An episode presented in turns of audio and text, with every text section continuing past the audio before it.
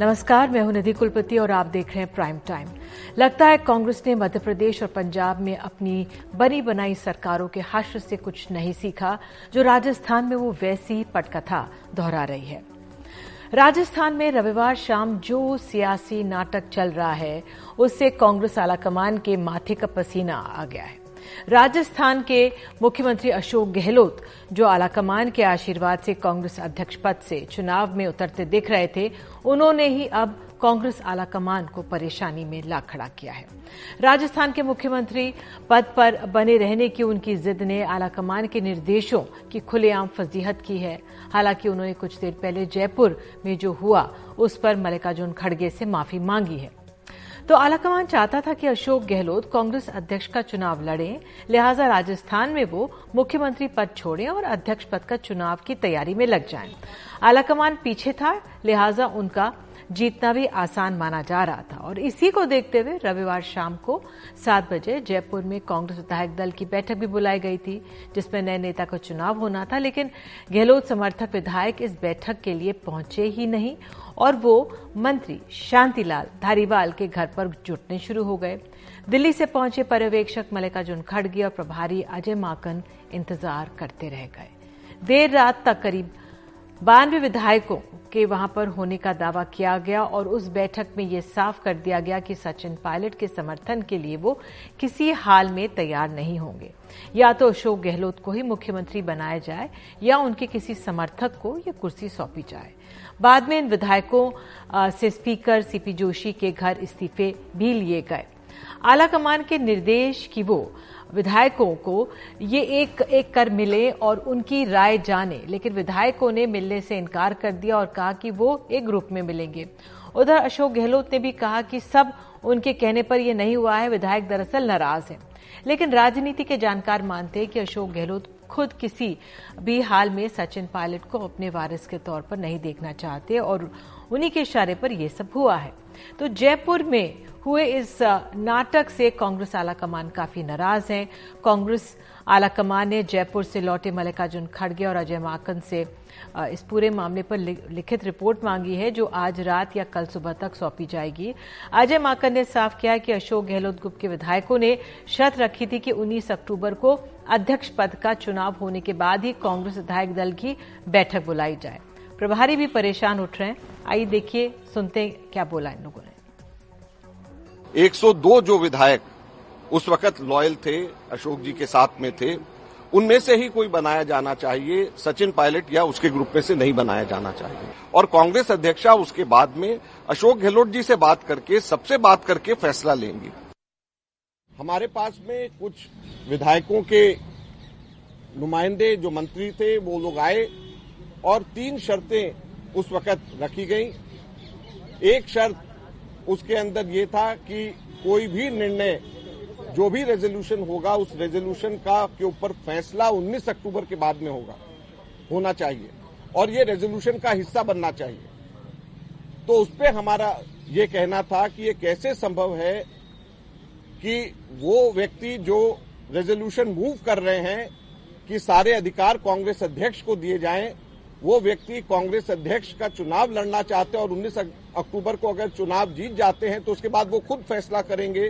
तो ये conflict of interest नहीं है तो क्या है? दिल्ली जब जा रहा हूँ तो नेचुरली जाने से पहले मैं उनको फ़ोन किया था तो बोले कि मैं वही खुद आके आपसे मिलता हूँ। ऐसे कट से मैं फ़ोन किया, वो आके मिले बस। अरे जो कुछ होगा हम हमारे कांग्रेस प्रेसिडेंट को बताएँगे यहाँ की स्थिति। उसके बाद में जो निर्णय होगा वो सबको मानना पड़ेगा। पार्टी में डिसिप्लिन भी होना चाहिए पार्टी को मज़बूत भी करना चाहिए और पार्टी में एकता भी होना चाहिए। इसके लिए जो स्ट्रेटेजी कांग्रेस प्रेसिडेंट करेंगे उनको सबको मानना पड़ेगा।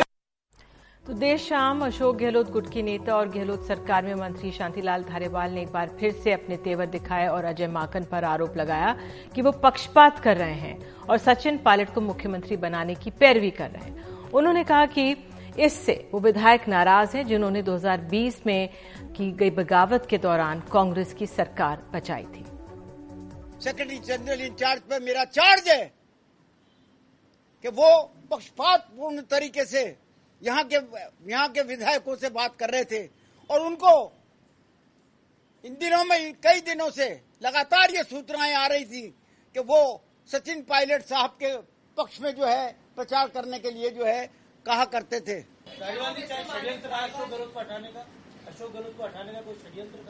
सौ परसेंट वही था षड्यंत्र था टोटल। और उस षड्यंत्र में जनरल सेक्रेटरी इंचार्ज शामिल थे।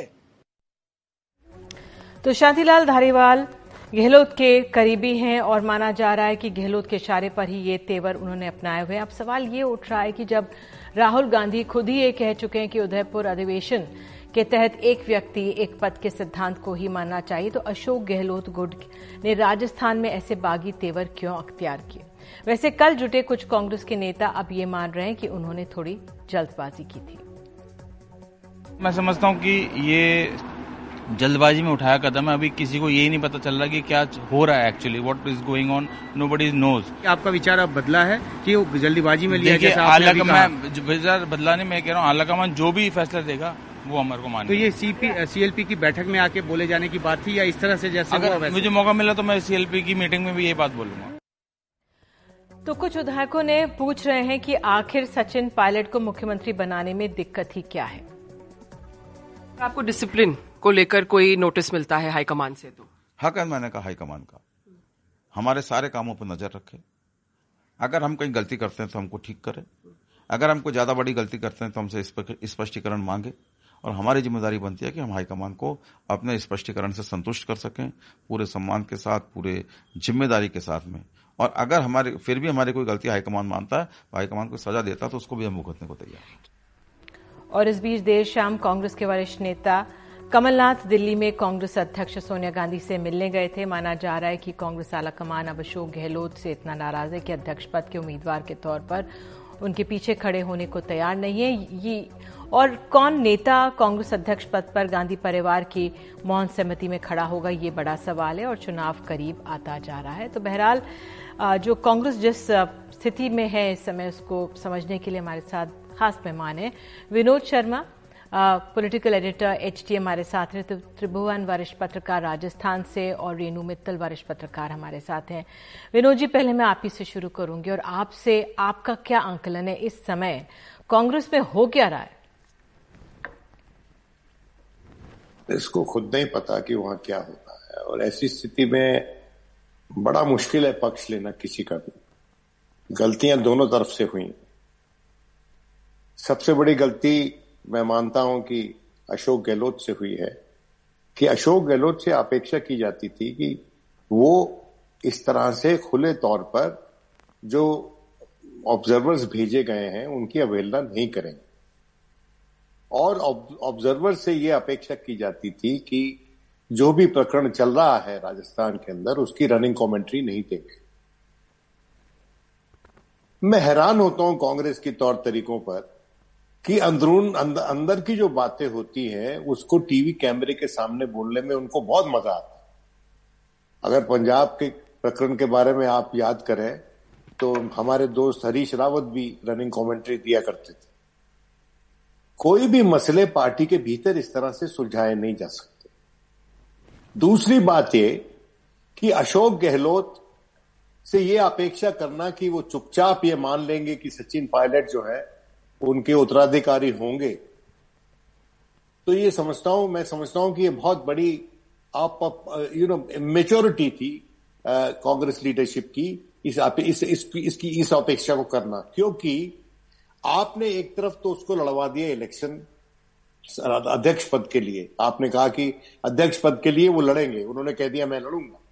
लेकिन आपने कहा कि हम न्यूट्रल रहेंगे इस इलेक्शन में। अब देखिए, जिस इलेक्शन में निधि वोटिंग होती है, उसमें कोई न्यूट्रल रहता है। नोटा तो है नहीं कांग्रेस के इलेक्शन के दौरान। तो इसके चलते उसको ये लगा शायद गहलोत को कि ना खुदा ही मिला, ना विशाले सनम, अगर ऐसा कुछ हो गया तो आप क्या करेंगे? तो उन्होंने दिखाया कि हमारे पास ज़्यादा एमएलए हैं और सचिन के पास उतने एमएलए नहीं है। और सचिन के दावे को खारिज करने का एक तरीका ये था। लेकिन इसके चलते जो फजीयत गहलोत साहब ने अपनी करवाई, अपनी सीनियोरिटी की करवाई, और जो फजीयत उन्होंने अपने कैंडिडेचर की कराई, जो कांग्रेस अध्यक्ष के लिए उनका कैंडिडेचर होने वाला है या होने वाला था तो इतना बड़ा मसला पैदा कर दिया कि आज के दिन सवाल ये नहीं है निधि की राजस्थान में मुख्यमंत्री कौन होगा। सवाल यह है कि कांग्रेस का अध्यक्ष कौन होगा? और विनोद जी विनोद जी, कांग्रेस का अध्यक्ष कौन होगा और जिस तरह से अशोक गहलोत का व्यवहार रहा है, आला कमान के उस पर भी एक सवाल उठा है। वो भी आहत हुआ है। वो जो पद है अपने आप में, एक क्या, त्रिभुवन जी, आपसे मैं पूछना चाहूँगी, राजस्थान में अशोक गहलोत पर अगर हम, पहले अशोक गहलोत पर अगर हम चर्चा कर लें, उनका इतना विश्वास था आला कमान का कि उनको पार्टी का अध्यक्ष बनाया जा रहा है। जो बीजेपी से मुकाबला करेगी, उस पार्टी एक मुकाबले के लिए अशोक गहलोत को उतारा जा रहा था, लेकिन वो राजस्थान की राजनीति से ही बाहर निकलकर नहीं आ पा रहे। शायद अशोक गहलोत कांग्रेस की राजनीति को बाकी लोगों से ज़्यादा बेहतर समझते हैं। वो बड़े लंबे समय से कांग्रेस में रहे हैं, क्योंकि करीब इकहत्तर से भी पहले से वो राजनीति में है, छात्र जीवन से ही।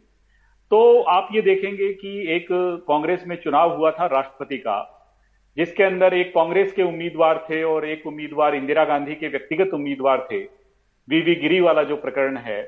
तो उसमें कांग्रेस का उम्मीदवार हार गया था और गांधी परिवार का उम्मीदवार जो है वो जीत गया था।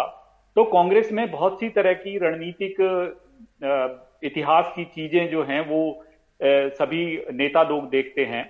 लेकिन आप जिस तरह से इस परिस्थिति को, अभी की परिस्थिति को देखें तो जो आज हाईकमान सचिन पायलट को मुख्यमंत्री बनाना चाहता है, सवाल ये है कि ये परिस्थिति, जब ये राजस्थान विधानसभा का चुनाव हुआ था, तब उन्होंने इतना इतना इस तरह का मज़बूत स्टैंड क्यों नहीं लिया? क्योंकि अगर उस समय यह स्टैंड लिया होता तो शायद आज यह नौबत नहीं आती। आप ये देखें कि उस दिन की परिस्थितियों में और आज की परिस्थितियों में कोई ज़्यादा अंतर नहीं है। शायद उस दिन सचिन पायलट के साथ विधायक ज़्यादा बड़ी तादाद में थे जितने आज आज हैं। तो तो ये कांग्रेस जो हाईकमान है वो ए, अपने जो सेनापति हैं उसके जो सचिन पायलट जैसे नए तेज तर्रार सोफिस्टिकेटेड नेता हैं और जो पुराने जिन्हें ओल्ड गार्ड कहा जाता है अशोक गहलोत जैसे जो लोग हैं वो वो उन सब की छवियों को धूमिल करके वो अपने आप को पता नहीं किस तरह के संकट में फंसाए जा रहा है। ऐसा संकट जो अप्रत्याशित है जो अकल्पनीय है। आपको ध्यान होगा कि हमने जो तीन चार दिन चार दिन पहले या पाँच दिन पहले जिस दिन बात की थी एनडीटीवी पर उस दिन ऐसी कोई परिस्थिति नहीं थी लेकिन उस दिन भी मैंने ये कहा था कि कांग्रेस ने अनचाहे अपने आप को एक ऐसे संकट में डालने जा रही है कांग्रेस जो पंजाब में अभी हाल ही होकर के हटा है। क्योंकि ये ये किसी को नहीं लग रहा था कि ऐसा संकट पैदा हो जाएगा। हम्म। और आप ये देखिए कि राजस्थान में एक कहावत है कि ऊँट चढ़े को कुत्ता काट गया। कि कोई कि ऐसी अकल्पनीय परिस्थिति होना जिसकी कोई दूर दूर तक संभावना नहीं थी। बीजेपी कांग्रेस की सरकार को ऐसा आरोप है कि गिराना चाहती है और वो कई जगह ऐसा कर चुकी है। लेकिन यहाँ तो परिस्थिति ये है कि जो सरकार कई हमलों के बावजूद, कई तरह की परिस्थितियों के बावजूद बची रही, उसको हाईकमान ने एक बहुत बड़े संकट में खुद डाल दिया। ये वो समय है जब राहुल गांधी देश में अपनी पार्टी को मज़बूत करने के लिए, अपनी सरकार को आने वाले समय में अपनी सरकार बनाने के लिए, देश में एक वैकल्पिक कार्यक्रम देने के लिए और जो मौजूदा सरकार है, उसके विरोध में कोई बड़ा कार्यक्रम निकालने के लिए लंबी यात्रा पर निकले हुए हैं। और उस यात्रा का जो मकसद है, वो शायद एक ऐसा ही मकसद है जैसे राजस्थान में इनकी सरकार बनी हुई है। तो ये सरकार कोई अशोक गहलोत की सरकार नहीं माननी चाहिए या इसे सचिन पायलट की सरकार नहीं माननी चाहिए, ये कांग्रेस की सरकार है। और कांग्रेस की सरकार में कांग्रेस के नेता अगर कभी सचिन पायलट का मा उसके भविष्य को धूल दूषित करें और कभी अशोक गहलोत को धूल दूषित करें तो ये कांग्रेस के बड़े सेनापति हैं एक तरह के, उसकी सेना के सिपाही हैं, और अगर आप सबसे बड़ी अपनी जो ताकत है, वो, उसको आप अगर खराब करते हैं, उसको अगर आप कमज़ोर करते हैं, आज मान लो पहले सचिन पायलट बाहर चले गए, अब अशोक गहलोत बाहर चले जाएँगे तो और अब आप वापस सचिन पायलट को बुलाते हो, कल फिर परिस्थिति होगी, आप अशोक गहलोत को बुलाएँगे तो ये जो एक तरह का घमासान हो रहा है, ये ये कौन कर रहा है? मुझे ऐसा लगता है कि या तो नेहरू गांधी परिवार ने ऐसा सोचा हुआ है, एक ऐसी पटकथा पहले से लिख रखी है जो हो सकता है कोई वो दूर दृष्टि रखते हुए बना रखा हो कि हमें पहले मौजूदा जो कांग्रेस के अंदर बड़े स्टालवार्ड्स हैं, उन सबको खत्म करना है। कोई सरकार जाती है, जाए, कोई कहीं सरकार आए, नहीं आए, हमें अगले दस साल बाद या पंद्रह साल बाद का प्लान है हमारे पास, जब राहुल गांधी प्रधानमंत्री बनेंगे हमारे पास एक नई कांग्रेस होगी राहुल गांधी सोनिया राहुल गांधी प्रियंका गांधी की एक कांग्रेस होगी वैकल्पिक स्थितियाँ बिल्कुल। वैकल्पिक परिस्थितियों की आप बात कर रहे हैं। रेणु जी के पास आती बिल्कुल आपने आलाकमान के रुख पर ही व्यवहार पर ही फैसलों पर ही सवाल उठाए। ये अहम है ये बहुत अहम है। रेणु आप किस तरह एक तरफ़ हम राहुल गांधी को देख रहे हैं भारत जोड़ो यात्रा बीजेपी से मुकाबला कि बीजेपी बांटती है दूसरी तरफ़ जो बीजेपी आरोप लगाती है वो राजस्थान में होता हुआ नज़र आ रहा है। हम सब समझते हैं कि कांग्रेस इस समय दुखी और व्यथित होगी अंदर।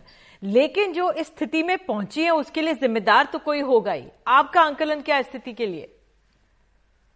देखिए एक तो ये बहुत क्लियर बात है कि सोनिया गांधी पूरी तरह से अटपुट विश्वास करती थी गहलोत पे। उनको अध्यक्ष बनाने का पूरा कार्यक्रम तैयार हो गया था और उनको अपना नॉमिनेशन फ़ाइल करना था। बस राहुल गांधी ने एक राइडर लगाया कि वन मैन वन पोस्ट आपको ये छोड़ना पड़ेगा। एक आपको ध्यान रखना पड़ेगा कि देखिए, अशोक गहलोत पाए, उनके लीडरशिप में कांग्रेस हमेशा हारी है चुनाव।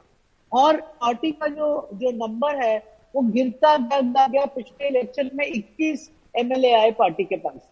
इस बार भी कोई ऐसी स्थिति होने वाली थी। राहुल गांधी और मेरे ख्याल में गांधी फैमिली चाहती थी कि अगर सचिन पायलट आएँगे तो एक चांस होगा क्योंकि यूथ काफ़ी अट्रैक्टेड है उनसे।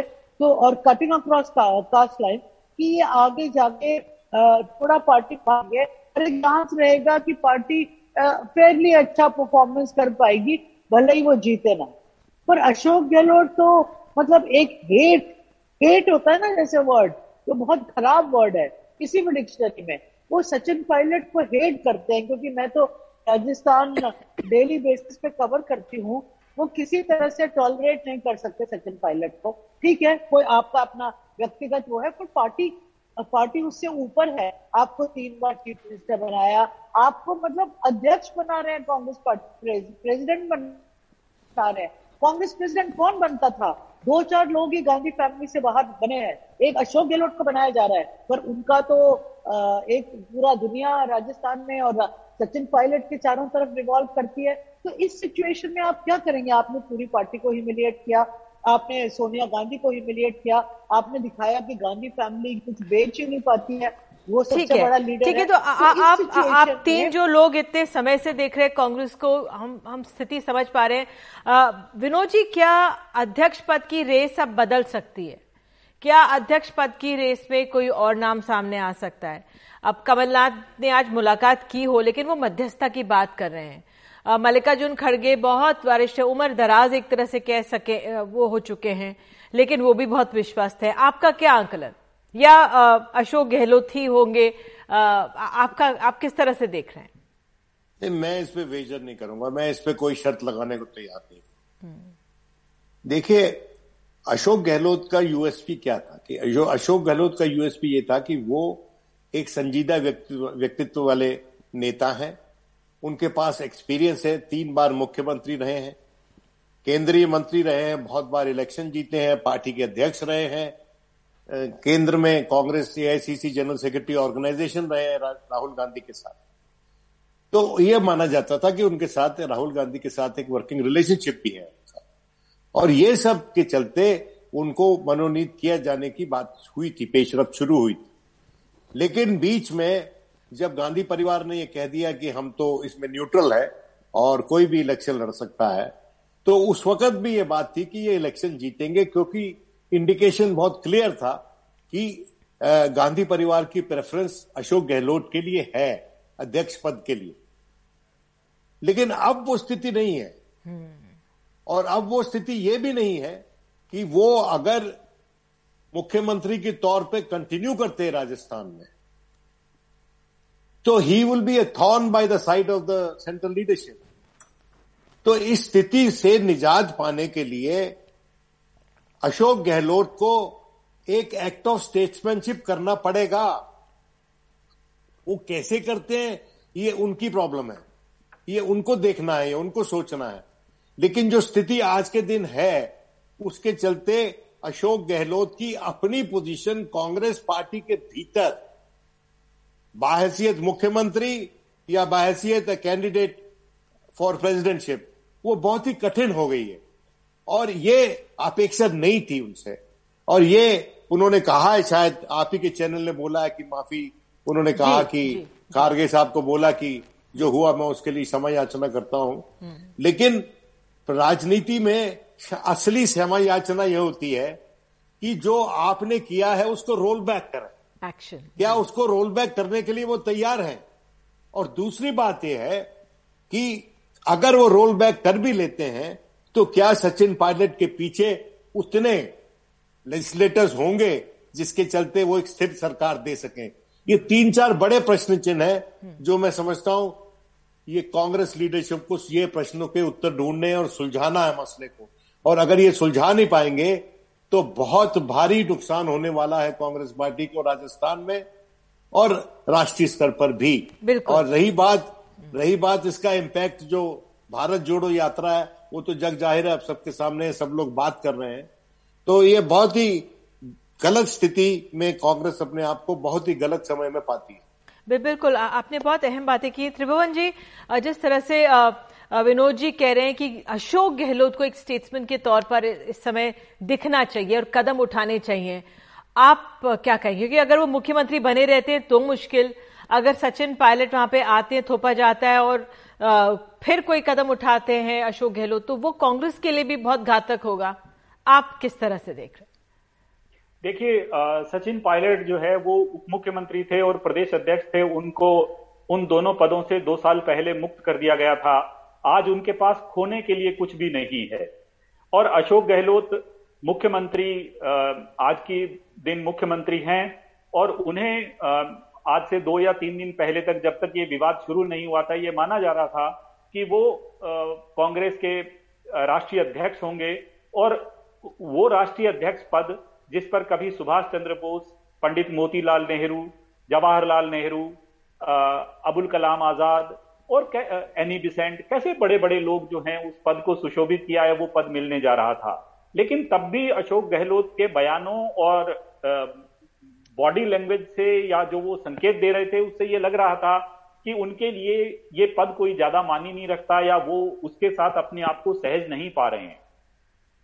तो अगर मोटे तौर पे घाटा देखा जाए इस सारा आकलन किया जाए तो इस विवाद से आ, सबसे बड़ा नुकसान जो है कांग्रेस के आ, जो एक बड़े नेता हैं अशोक गहलोत एक आ, मुझे निजी तौर पर लगता है कि ये आ, उनको बड़ा घाटा होने वाला है या उनकी जो राष्ट्रीय स्तर पर जो छवि बनी हुई थी वो उस पर सवाल कोई उठ सकता है क्योंकि लोगों को उनसे उम्मीद नहीं थी कि ये उनके माध्यम से या उनके इशारे पर ऐसा हुआ है। लेकिन मीडिया के माध्यम से ये लगातार प्रचारित है और लगातार किया जा रहा है। गहलोत सफ़ाई दे रहे हैं कि ये उनके इशारे पर ऐसा कुछ नहीं हुआ है उन्होंने नहीं किया है। लेकिन राजस्थान में आप जानते हैं कि जो कांग्रेस का बड़ा गुट है या जो सरकार में जो कांग्रेस है वो उसमें अशोक गहलोत के बिना कहीं पत्ता भी नहीं हिलता। तो दूसरा नुकसान जो है वो पार्टी को हुआ है और ये विवाद जो है इसमें कहीं अगर जड़ में जाए तो मुझे लगता है कि ये पूरी पूरी मिस हैंडलिंग है हाईकमान की या हाईकमान के जो नुमाइंदे राजस्थान में आते हैं, क्योंकि वो बहुत अनुभवहीन हैं। आप ताज़ा प्रकरण अगर देखें तो जो राजस्थान के प्रभारी हैं, वो खुद हरियाणा के अंदर उनका अपना पूरी वोट पूरा वोटों का गणित उनके पक्ष में था, लेकिन इसके बावजूद वो चुनाव हार गए, सिर्फ़ इस बात से कि उन्होंने पूरी सजगता नहीं रखी। तो अब कमल नाथ जो है, उनको यहाँ भेजा जा रहा है, जो अपनी शायद जो जैसी संकेत आ रहे हैं। तो कमलनाथ खुद मध्य प्रदेश में अपनी सरकार गंवा चुके हैं। तो यहाँ कोई ऐसा दल, जैसे दो, चार, पाँच लोग ऐसे, जो हिंदी प्रदेश को समझते हो, हिंदी प्रदेश के विधायकों की बात को समझते हो, और जो हाईकमान चाह रही थी कि वो कमान जो है, एक युवा हाथों में, सचिन पायलट के हाथों में देना चाहते हैं, क्योंकि सचिन पायलट लगातार जो है, वो वो इस बात के लिए अपना प्रयास कर रहे हैं जो आज के नौजवानों की या जो नई राजनीति है उसमें कि हम देर नहीं कर सकते तो उसको भी उन्होंने कांग्रेस हाईकमान ने ठीक से हैंडल किया होता तो उनको भी कमान ये भी जिस तरह से कहा जा रहा था कि जब ये पूरा दो साल पहले हुआ था जो खींचतान सामने आई थी तमाम जिला अध्यक्ष जो थे राजस्थान के हटा दिए गए थे। अब तेरह बाद में लाए भी गए लेकिन टोंग जो वहाँ का जिला है वहाँ पे नहीं लाए गए। तो जो इस भेदभाव की जो कदम उठाए हैं मुख्यमंत्री होते हुए भी अशोक गहलोत ने सचिन की तरफ़ एक तरफ़, लेकिन प्रदेश कांग्रेस इकाइयों की तरफ़, क्योंकि वो अगर सचिन के तहत आता है तो ये अपने आप में सवाल उठाते हैं। लेकिन आप दोनों जो अहम बात कह रहे हैं, वो कांग्रेस आला कमान के रुख की कह रहे हैं। रेणु, अंत में बस आपसे संक्षेप में कांग्रेस अध्यक्ष पद का ही फैसला लेना यही बहुत डिले हुआ एक तरह से। पहले कितने बरस तक राहुल गांधी के पीछे लगे रहे, ये जो डिले हुआ, ये भी अपने आप में बहुत घातक रहा कांग्रेस के लिए। हाँ ये सही बात है, पर फाइनली डिसीज़न लिया। देखिए 2019 में भी राहुल गांधी ने वही बात कही थी। उन्होंने कहा कि गांधी परिवार से कोई नहीं होना चाहिए। उस टाइम जो है, उनकी बात मानी नहीं गई।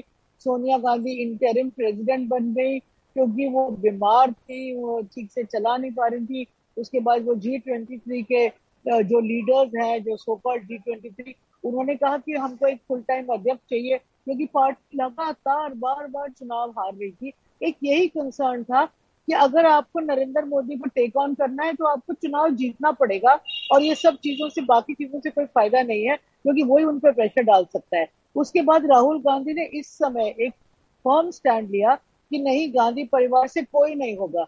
उसको लेते हुए सो एक डिसीज़न हुआ मेरी, मैंने जो मेरी जानकारी है कि राहुल गांधी ने ही प्रपोज किया था सोनिया गांधी को कि आप अशोक गहलोत को बनाइए उसमें शायद दो चीज़ें थी इन्वॉल्व एक तो ये कि वो सीनियर लीडर है, बहुत तजुर्बेकार है और एक वफादार आदमी है कि, और दूसरा ये कि उसके, उनकी जगह सचिन पायलट जो यंग इवॉल्विंग लीडरशिप है, उसको बना सकते हैं। पर कल रात को जो हुआ, उसमें गहलोत साहब ने अपना पूरा राजनीतिक चालीस साल का जीवन वो तो बिल्कुल तबाह तबाह कर दिया। उन्होंने दिखाया कि ना मैं रिलायबल हूँ ना मैं लॉयल हूँ ना मैं ट्रस्टवर्दी हूँ और ना ही मैं गांधी परिवार के साथ खड़ा हूँ। मेरा अपना पॉलिटिकल इंटरेस्ट मेरे सामने है। तो ये जो एक्सपोज हुए हैं पूरे देश के सामने ये ये मेरे ख्याल में लगता है कि हो सकता है कि लॉन्ग टर्म में कांग्रेस को ये अच्छा रहेगा क्योंकि जिस टाइप के लोग हैं जो दिखाते कुछ हैं और बनते कुछ हैं वो वो एक प्रॉब्लम तो है ही। और मेरे को लगता है कि अभी बिल्कुल आपने भी अपनी बात कही लेकिन राजनीति ऐसी है कि इसमें जो दिखता है वही होता है और नुकसान जो इस समय कांग्रेस को हो रहा है, वो अपने आप में बहुत ही बहुत ही उसको कमज़ोर कर रहा है स्थिति में। लेकिन वाकई में फैसले लेने में बहुत देरी हुई, अध्यक्ष पद के फैसले लेने में देरी हुई। राजस्थान में जो ये घमासान चल रहा था, उसको पहले ही इस पर फैसला लिया जा सकता था। आप तमाम लोग जुड़े, अपनी बात सामने रखी, इसके लिए बहुत बहुत धन्यवाद। और फ़िलहाल एक छोटा सा हम लोग ब्रेक ले रहे हैं। ब्रेक के बाद आपको उत्तराखंड से खास खबर दिखाएँगे। बने रहिए हमारे साथ।